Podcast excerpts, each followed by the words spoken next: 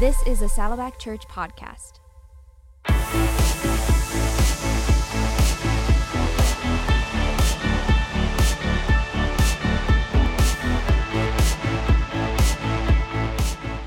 Hey, friends, and welcome back to Doable Discipleship, a Saddleback Church podcast designed to help you deepen your faith, or as we love to call it here, the show that helps you grow. My name is Jason. I'm a pastor on the Saddleback Spiritual Growth Team, and today I'm very excited because we are joined by Dr. Henry Cloud. Dr. Cloud is an acclaimed leadership expert. He is a, a a clinical psychologist and a New York Times bestselling author who's had 45 books. Uh, Dr. Cloud, I have no idea how you had time to write 45 books, but they've sold nearly 20 million copies worldwide, including the one that you're probably thinking of, Boundaries, which we're actually going to talk about um, boundaries in an upcoming episode of this podcast. Today, we're talking about Dr. Cloud's new book, Trust, which releases today, the day that this episode releases, you can go on in the show notes. We'll have a link to be able to purchase his new book, Trust. Dr. Cloud, thank you for joining us today. How are you doing? I'm doing well. It's always good to be with you guys.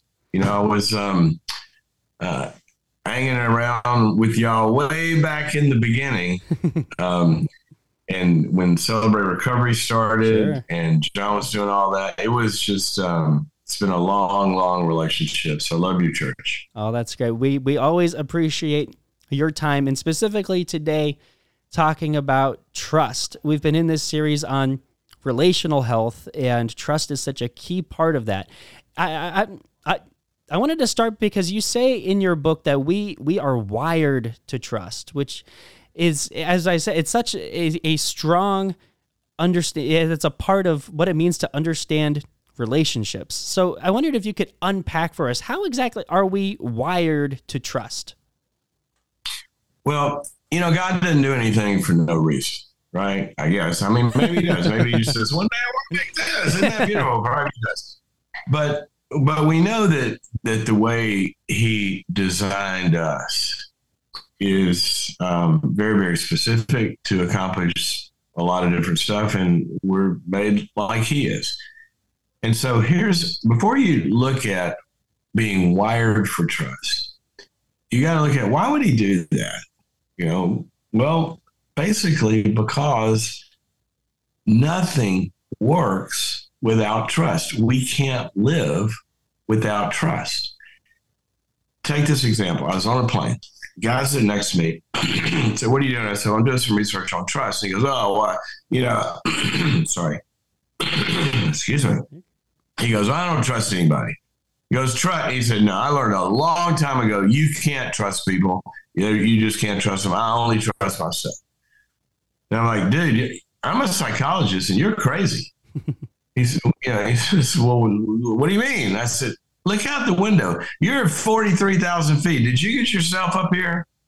How about that? You trusted a couple of people up in that cockpit. And how do you know the guy didn't put chocolate milk in the gas tank. You trusted them to do that. You trusted the cars to stay in the other lane when you drove it. Don't tell me you don't trust because nothing in life works without trust.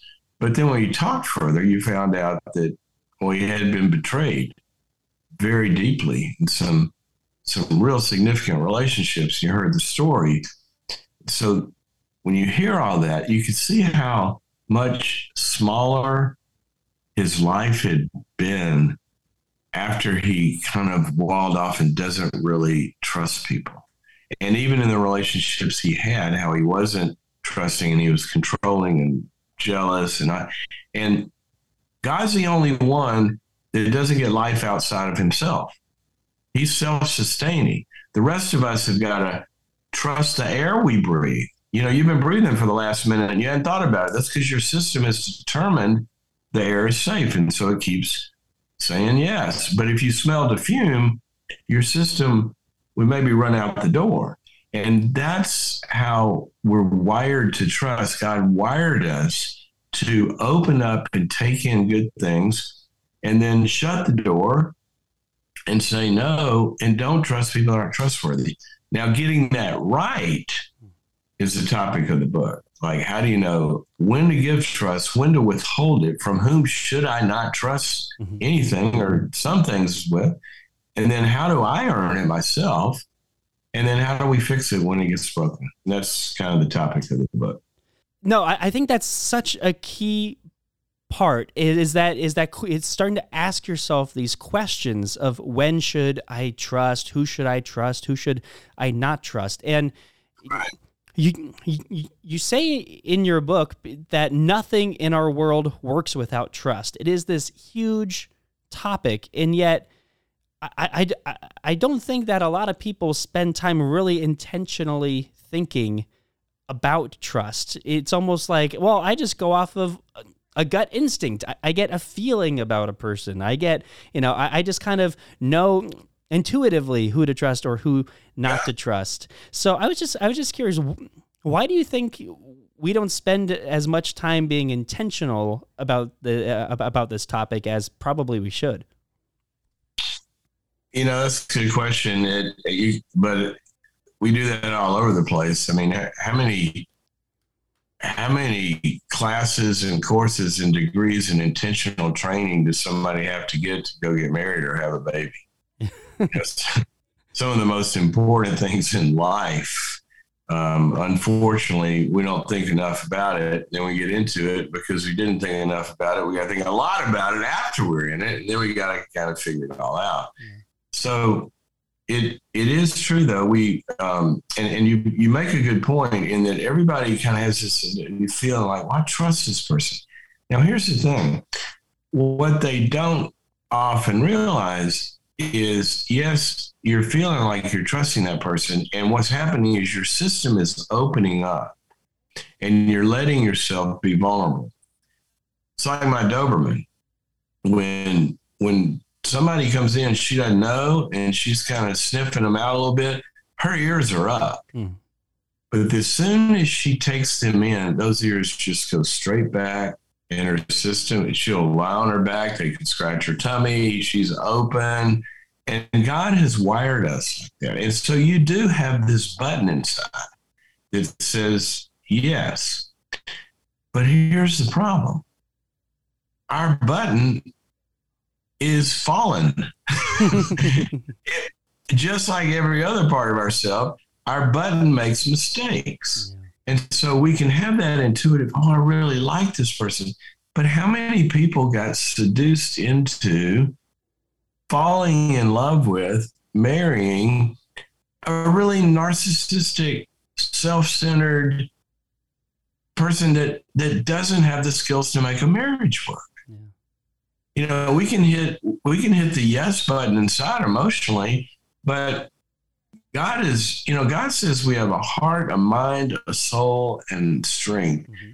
And all of that should be operating all the time. And a lot of times we don't have our head and our hearts on the same page. And sometimes our heads, here's another one. Sometimes our heads can look at somebody and say, gosh, they're so wonderful you know, all the check all these boxes and they're so great, but my heart's just not wanting to go forward. Well, sometimes that's because the trust muscle in the heart is broken. The man on the plane sitting next to me, I could have introduced him to a lot of people that he very trustworthy in a lot of different areas, but his heart wouldn't have gone for. You see, see a lot of young men with what, what we call commitment phobia right? How many wonderful women came along and they get so close, but and they should trust them to fall in love with, but their heart said no. So it is a, and especially in business, especially in business and in organizations and church and leadership. How do you know who to hire? How do you know who not to give a project to? It is a huge, hugely important topic. Mm.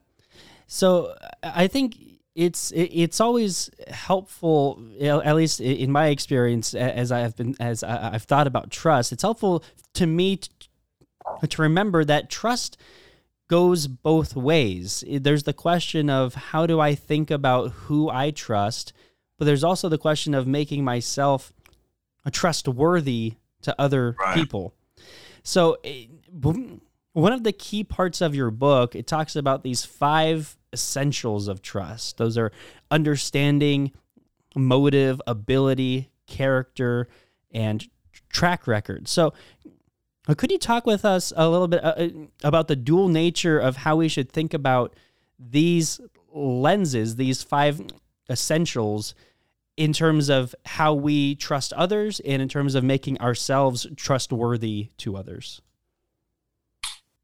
Well, you know, we don't oftentimes think enough about that that life is double ledger. You know, if you think about accounting, Yeah. you know, every time something goes on one side of the balance sheet, there's another side or the P and L. There's Mhm. one. There's always, you know, everything costs something, right? And well, life is like that. There's always God has made the world relational, and there's always ourselves, and there's always the other.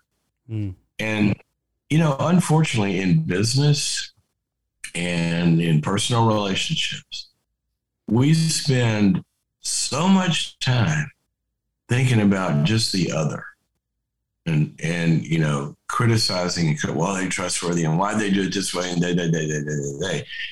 And sometimes not enough time about, like Jesus said, getting the log out of our own eye and and I've walked into many many problematic situations with boards and CEOs or or executive teams and companies or or it could even be a a you know a parent child relationship. I was on a plane with a guy and and, he said he found out a psychologist. He said, "Yeah, I'm having some struggles with my teenage daughter." And I said, "What's the problem?" He goes, "Well, you know, those teenagers are just rebellious." And he says, "He says I'm I'm just going to have to crack." He said, "He said."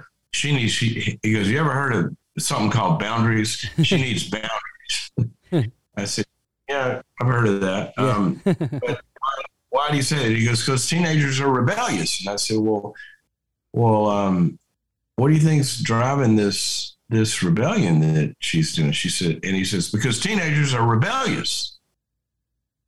I said but what do you think's driving it? And he said well that's how they are and they just need strong she needs strong man i said I said, have you ever sat down with her and asked her, for example, so what's it like to be in your class at school?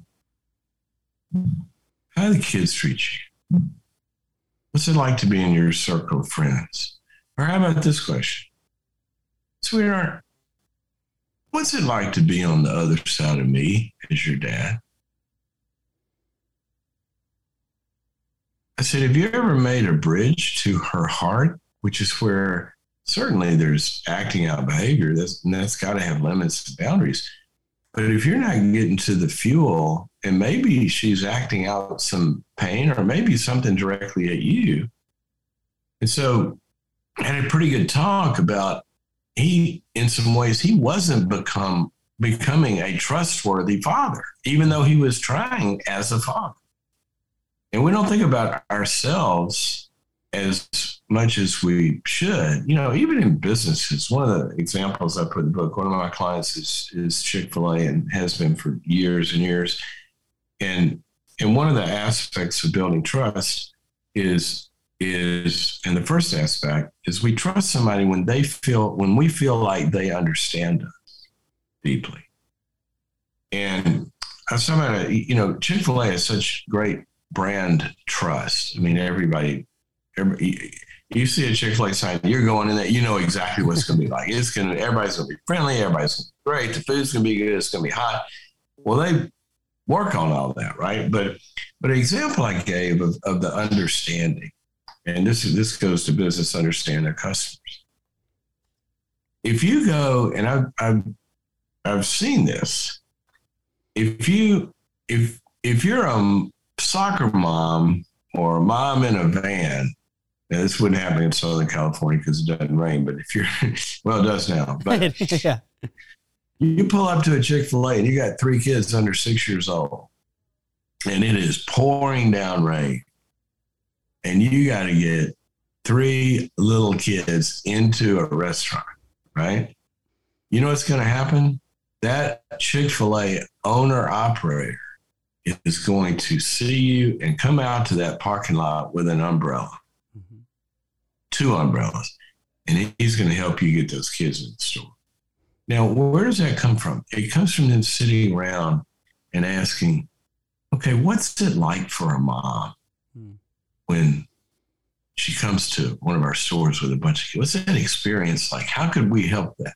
How could we, if we love others like, you know, treat others like you, you would want to be treated? You said that's empathy and understanding. And trust really, we start trusting somebody when they, we feel like they understand what we need. Mm-hmm. A lot of people try to persuade you into trusting them. But the first thing is, is you've got to understand your way into being trusted. Does your spouse feel like you understand really what they want and need from you?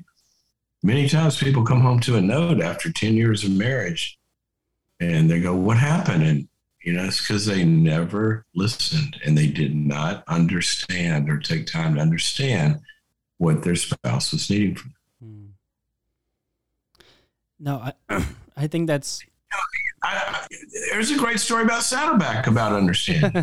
you know what I'm going to say? yes. You talk about it in your book. Yeah, when when Rick starts Saddleback, you know, he was way back there in Fort Worth in seminary and got this vision for this church in California. Didn't know anything about California or people in California, so they come out here, and he doesn't just start a church. And back at that time, because because I was a college student, and back at that time, everybody that went to seminary Mhm. knew how to start a church. You get a couple of guitars and rent a gym, and you start a church, right? Well, that's not what he did. He came out to Saddleback, California, and put an army together. They start knocking on doors Mhm. or calling people with one question Do you go to church? And the people said, Yes. They said, God bless you. Have a nice day. But if they said no, then they asked the second question, which is, Well, why not? Mhm. They collected all those answers that people didn't go, why people didn't go to church and decided to build a church that had none of those things in it. Mhm. They understood the person's needs first before they tried to meet them with tr- getting the person to trust them with what they needed the people to hear. Yeah. It's a big deal. Yeah, one of the things that Pastor Rick used to say was mm, people don't care how much you know until they know how much you care. And That's right. That's that that's building that trust foundation first as so that, okay, I can see that this person genuinely cares about me and may Yeah. even love me. And I can and and and, and, and those are all signs and, and feelings that will lead to making that decision to trust or at least to start down a trust path. Exactly right. And we don't, we just don't listen enough. Mm. I mean, it was one of the little, I, do a thing on my platform. Um, if you go to boundaries.me, there's all this stuff on there. And, and the people that, that are part of that, I send out this little thing every day called One Thing. And it's one thing for you to practice today, this little growth step. Mm. And, and one of them I sent out one time was, okay, try this. If you want to instantly change a lot of your relationships today in every conversation, I want you to listen at least 51% of the time. Hmm. And it's amazing for some people. First of all, that is a foreign reality. They might have thought of listening before, but if you ever talk to them and you have a conversation, 90% of the lunch is them talking, right? Sure. they're not building a lot of trust or a lot of deep connection. No, nobody's building connection all the, when you're talking all the time. Yeah. There's got to be some listening so the person feels understood. There's definitely an art to, uh, to listening, and it is worth taking that time to to learn a little bit in practice how to be a better listener. Because with listening becomes understanding, and like we were talking about, becomes empathy. It truly, and and not just understanding, but even maybe caring for what the person is feeling and thinking about and talking about, and that builds tr- a, a trust bridge from that person to show you know it shows the person they're taking the time to sit and listen and and ask questions and, and care about the things that are on my heart uh, that that's something that I can trust. I'm not sensing a judgment. I'm sensing the person who truly just wants to listen, and and that's that's a a big trust builder. And and this is this is scary, but you know the Bible calls somebody doesn't listen. it just talks. A fool. It says, He who gives an answer before he understands is a fool, and it is a folly and a shame. Yeah. I mean, think of how many times we do that with with our spouses or coworkers or people that you know were their boss or our bosses or whatever, and leaders especially they try to persuade people into trusting, but they haven't listened first. But we can be a good listener or somebody can be a good listener. And we feel oh this person really understands it. That still doesn't make them totally trustworthy because there's some other factors involved. So we have to kind of think about the whole picture. You mentioned earlier um, uh, that we are to love god with all of our heart and soul and mind and strength. And that got me thinking a little bit about the great a commandment to love God with all our heart, soul, mind, strength, and to love our neighbor as ourself. I think that trust and understanding how this plays out in the loving your neighbor part that makes uh, a lot of sense for people is they can understand yes i can see how i need trust in in that relationship but since trust is such a key part of all relationships that would include our relationship with god and even our relationship with ourself i was wondering if you could talk a little bit about the role that trust plays in our relationship with God. Well, it's the word he uses over and over and over and over and over and over and over again. Trust in the Lord. I mean, one of my life, uh, we have two girls, they're 20 and 22. And, yeah. and when they launched, um, I said, girls, there's a lot of things I can tell you. But I'm going to tell you something I learned when I was about your age. It changed everything for me and all of my future and everything that's ever happened. And if it weren't for this one thing, you would not exist. and that's Proverbs 3, 5, and 6. Mm-hmm. Said, I want you to read it. I want you to memorize it. And when you're confused, and you don't know what's going on and you think everything's gone bad, I want you to cling to it.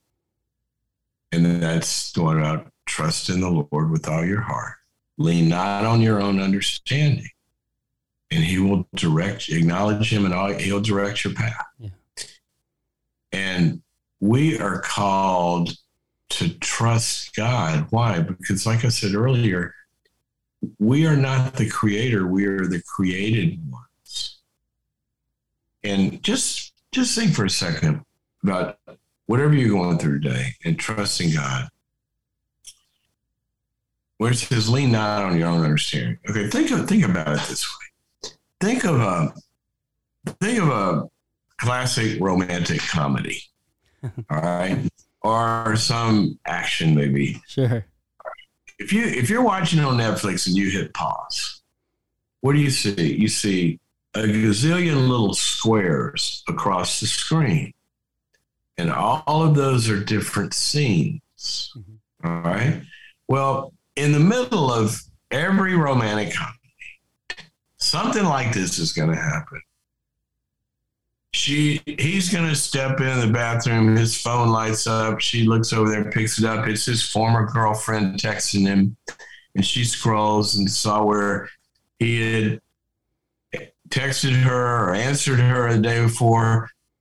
She throws the phone. She has a fit. She runs out of the apartment. She goes back to her roommate, packs everything up. I'm moving back to Kansas. Yeah. And she leaves and he comes and says what happens and he's brokenhearted and he she doesn't know that the girlfriend, ex-girlfriend's mother has gotten sick and needs a doctor and he she wanted to know the doctor her family but there's nothing wrong but she doesn't know it and everything's falling apart well that's one screen now if you're the if you're the writer and director of the movie you know we can scroll forward and see their wedding. Or we can scroll forward and see the guy really was a jerk and she was lucky to lose him.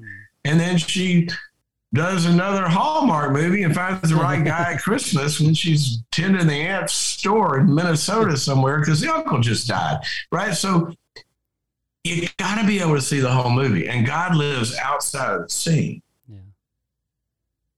And when he says, trust, her, trust me. And what that means is if you go through the, the, the paradigm in the book, the model I give in the book of how we know somebody's trustworthy, does somebody understand me and what I need? Yes, he does. He made you, but more than that, he showed you. Yeah. When Jesus came to the earth, it's the greatest act of empathy. He didn't stand up and try to persuade us that he understood. He came down here, he got rejected, abandoned, killed, persecuted, left alone, betrayed by his best friends. He understands. Hmm. And when we hurt, he understands. The second one is their motive. Does God have a good motive for me? Well, while we were yet sinners, he died for us. Oh, yeah, he's for you. And Romans 8 says, if God is for us, who can be against us? The real meaning of grace is unmerited favor that he wants good things for us. And the third one is competency. You know, when Job was going through his darkest night, basically, like all this, why did this happen to me, God? And you do all these things, and, and it was terrible. And we ask, why, why, why, why, why? You know, God's basic answer was, well, then you make an alligator if you're so smart. yeah. That we've got, you look up at the sky and say, God made all of this. I think he he is competent enough to pull off what I need him to pull off. And then the fourth thing is character. We we know the character of God, his compassion, his love, his justice, his care. He doesn't do anything that's not loving. He doesn't do anything that's not fair, truthful, and righteous. And then the fifth thing is the track record. Can we trust somebody's track record? Well, what is he saying in the Bible over and over? Remember when you were slaves in Egypt and I brought you out? Remember when you came up, they were chasing you and there was a big sea in the way? Well, those waters kind of party for you there, didn't they? Yeah. Remember, you see, you thought there was a closed door. I'm going to open a door. And he keeps telling us, remember his track record. Mm-hmm. And so when we look at people, we're going to trust do they understand me and what I need from them in this relationship? Do they have their own agenda only? They only care about themselves, or they can they care for what I care about too, for me? Are they competent to pull off what I need from them? Mm-hmm. You know, we can trust somebody in a lot of areas, but they're not competent to to trust in that area. And we have to tell them no, even they're a good person. And then fourthly, do they have the personal makeup? That I'm going to need. I got a, I got a surgeon that I put in the book, you know, I said two two knee replacements, and what if my surgeon were caring and, and understanding, and he had great motives, he wants to help me, and he's very competent, but then I watch him, you know, he invites me into a surgery to watch you do a knee replacement. And 10 minutes into it, he goes, Oh no, the guy's bleeding. Oh no, oh no, he's bleeding. And runs out of the room. I mean, what what if his personal makeup isn't that he's cool in a crisis and under pressure? So we got to look at somebody's personal makeup for what we're going to trust them with. Yeah. And then fifthly, what's the tracker? Best predictor of the future is the past unless something changes. So you're asking about God, he, he's pretty good in all five of those areas. And he wants us to be. Yeah. In my quiet time this morning, I was uh, in Psalm 16, and and a part of that Psalm 16, uh, seven through eight says, "I will bless the Lord." Who guides me even at night? My heart instructs instru- instructs me. I know the Lord is always with me. I will not be shaken, for He is right beside me. Like that's that's the relationship we can have with God because it's based on that trust. I know He is right beside me. I know, and that's that that goes into everything that you, just mentioned, understanding his motive, his uh, uh, ability, his character, his track record, that that brings us to this place of that we can have complete and utter trust in, that God is for us, that He loves us, that He is with us, Yeah. and, and that that's just such a beautiful thing. I I, I, I I hope that that blessed you that little part of this conversation as much as it did me in talking about that. I love that. I wanted to ask too. Um, the second half of your book, Trust, talks a lot about restoring broken trust, and it talks a lot about um, kind of some of the reasons that people may avoid trust or or be questioning and not being as willing to give trust as maybe they could or should. Yeah. What are some reasons that people do you think may uh, avoid trust or just be unwilling to trust others? You know, I talked earlier about how we're wired for trust. Yep. And, you know, when, when a baby, look, God needs us to trust the outside world or we're going to die. If we can't, if we can't, if we can't trust food, we can't eat, we're going to die. So he made us to move towards and to trust that which is good. It starts with a baby. A baby is wired and equipped to go on a drug trip. The moment they're born, they experience hell for the first time. What does a baby do when they come out? Mm-hmm. Weeping and gnashing of teeth is what the Bible describes hell as because hell is separation from life. And people that are in hell, Jesus said there will be weeping and gnashing of teeth and that, that screaming and that rage. Well, that's right in the baby's face. Why? Because they're in hell. They're separated from life for the first time. They got snipped. It used to be they used to be surrounded and immersed in life and love and and connected, and then they got disconnected. All right. Well, what's the answer to hell? Trust in the Lord. Well, what's the answer to a screaming baby? Trust in mama. Mm-hmm. You care when they invite you to come, and God uses this metaphor all the time with him. David said, God, you taught me to trust you at my mother's breast. That's the trust muscle. And when the baby is picked up, then the baby is wired to look in those eyes and see and be mirrored with mirror neurons. This person is for me, not against me, and opens up and takes in love and food. Well, you do that long enough and you grow. And so if we can't, if our trust muscle is broken, then we're in trouble. So you say, you know, why do people have trouble with this? Well, what if that baby's going along okay and trusting a lot of people, and then at four years old, six years old, or 10 years old, or 15 years old, or whatever age, one of the main one or two that she or he trusts in either violates them in some way or abandons them in some way. Boom, their trust muscle all of a sudden withdraws. Goes back, look at a turtle. What happens when a turtle, when it's not safe, it goes back in its shell? Well, that's what the trust muscle does. And then they try to negotiate life without emotional or other investment.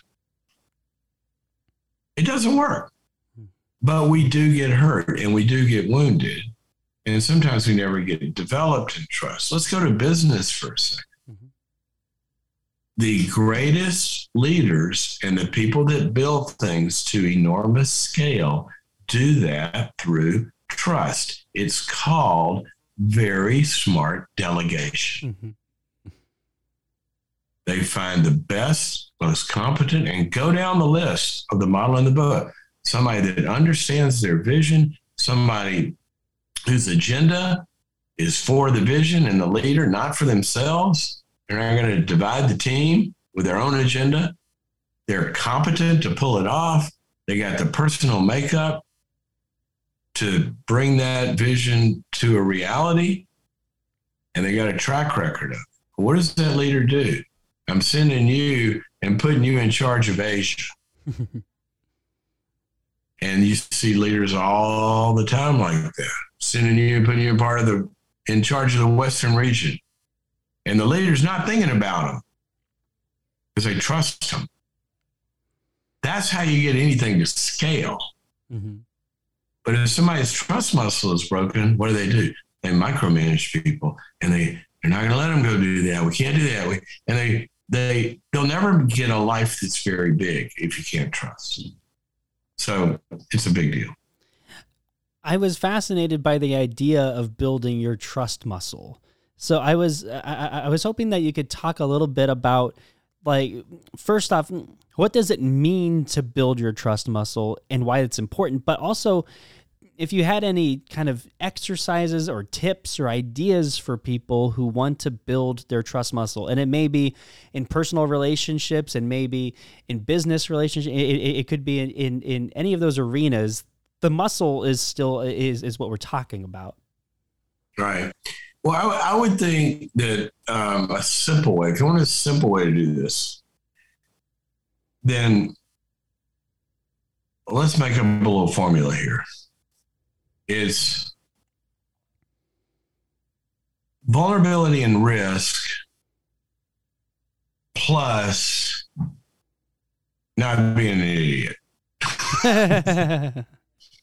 All right. So little bitty steps like that. Now, now let, let me tell you what I mean by this.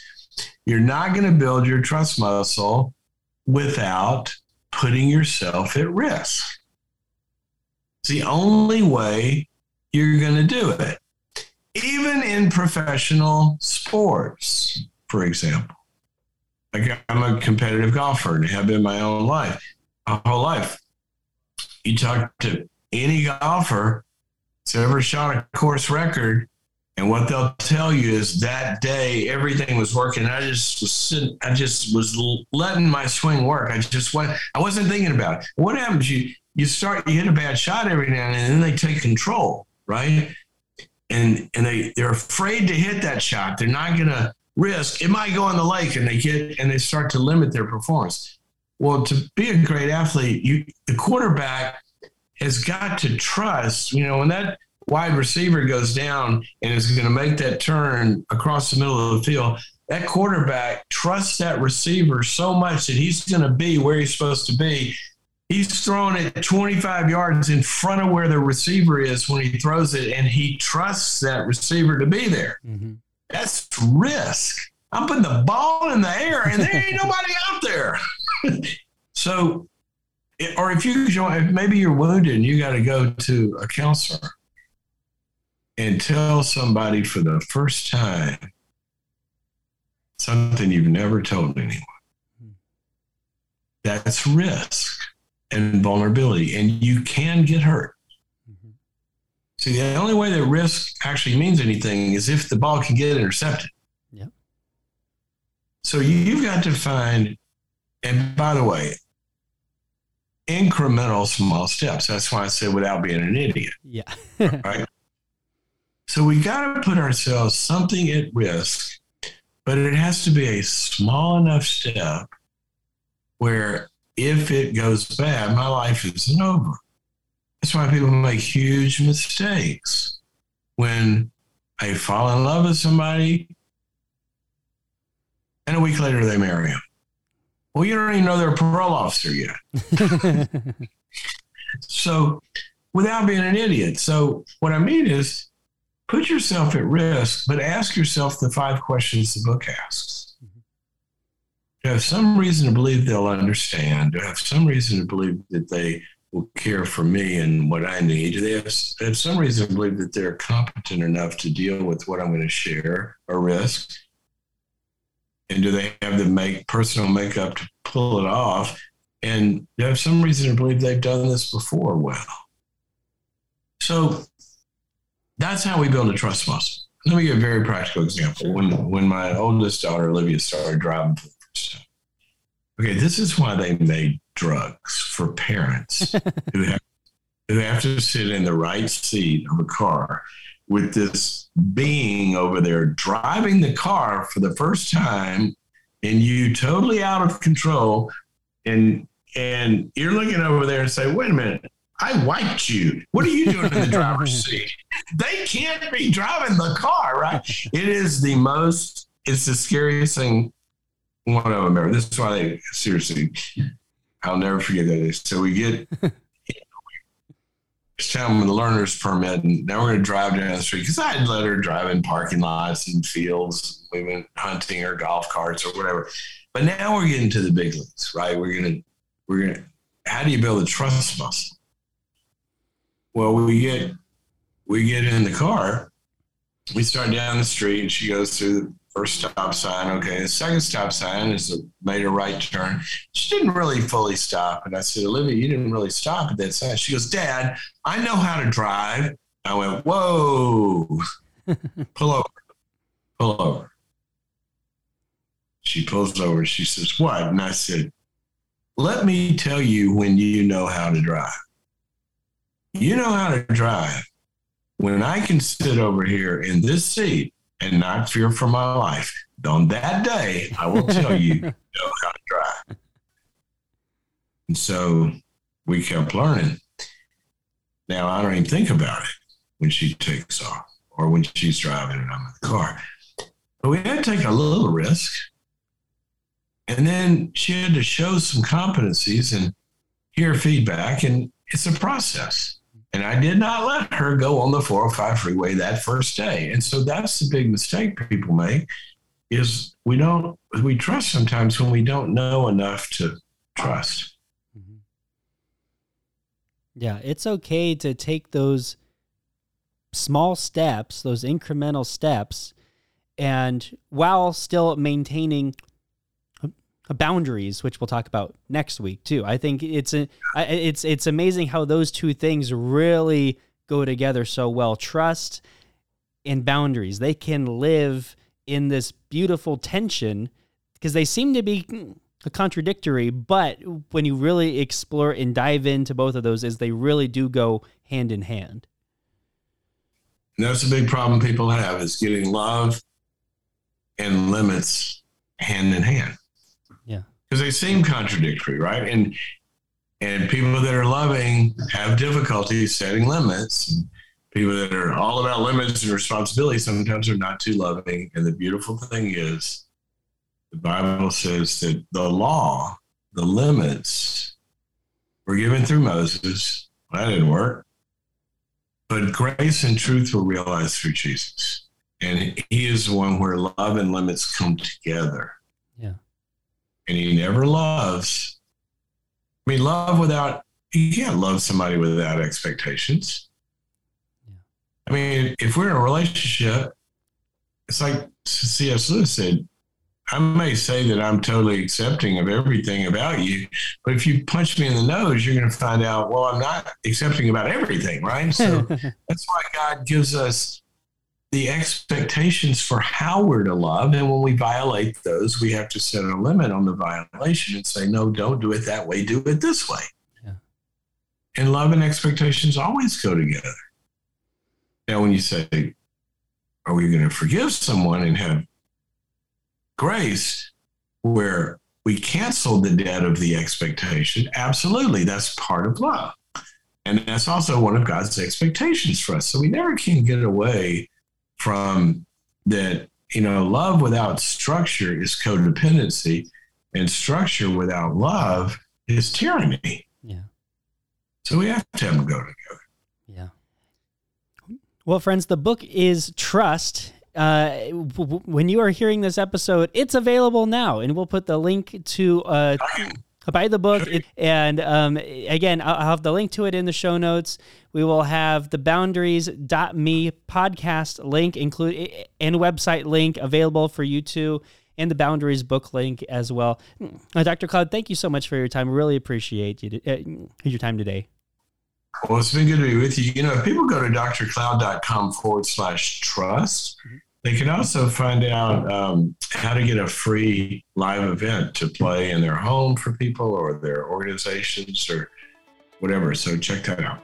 Great. We'll put the link to that in the show notes as well. Thank you so much, Dr. Cloud. Friends, we love you, and we will be back with you to talk boundaries next week. Good to be with you. Bye bye.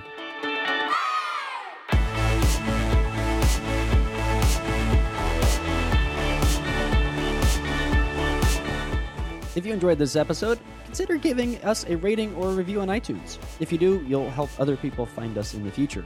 You can also listen to these episodes on YouTube. Just subscribe to the Saddleback Church YouTube channel for these conversations, plus lots of other video content. And if you are already listening to us on YouTube, subscribe to the Doable Discipleship podcast on Apple Podcasts or your favorite podcasting app so you can listen in the car or wherever else you go.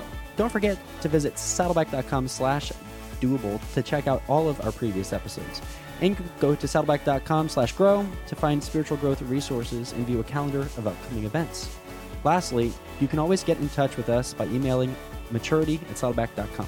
Send us your thoughts, send us your questions, your Bible questions, your life questions, whatever. Who knows? Your question might just inspire an upcoming episode. Thanks again for tuning in to Doable Discipleship. I'm Jason Wieland, and I hope you'll join us again next week.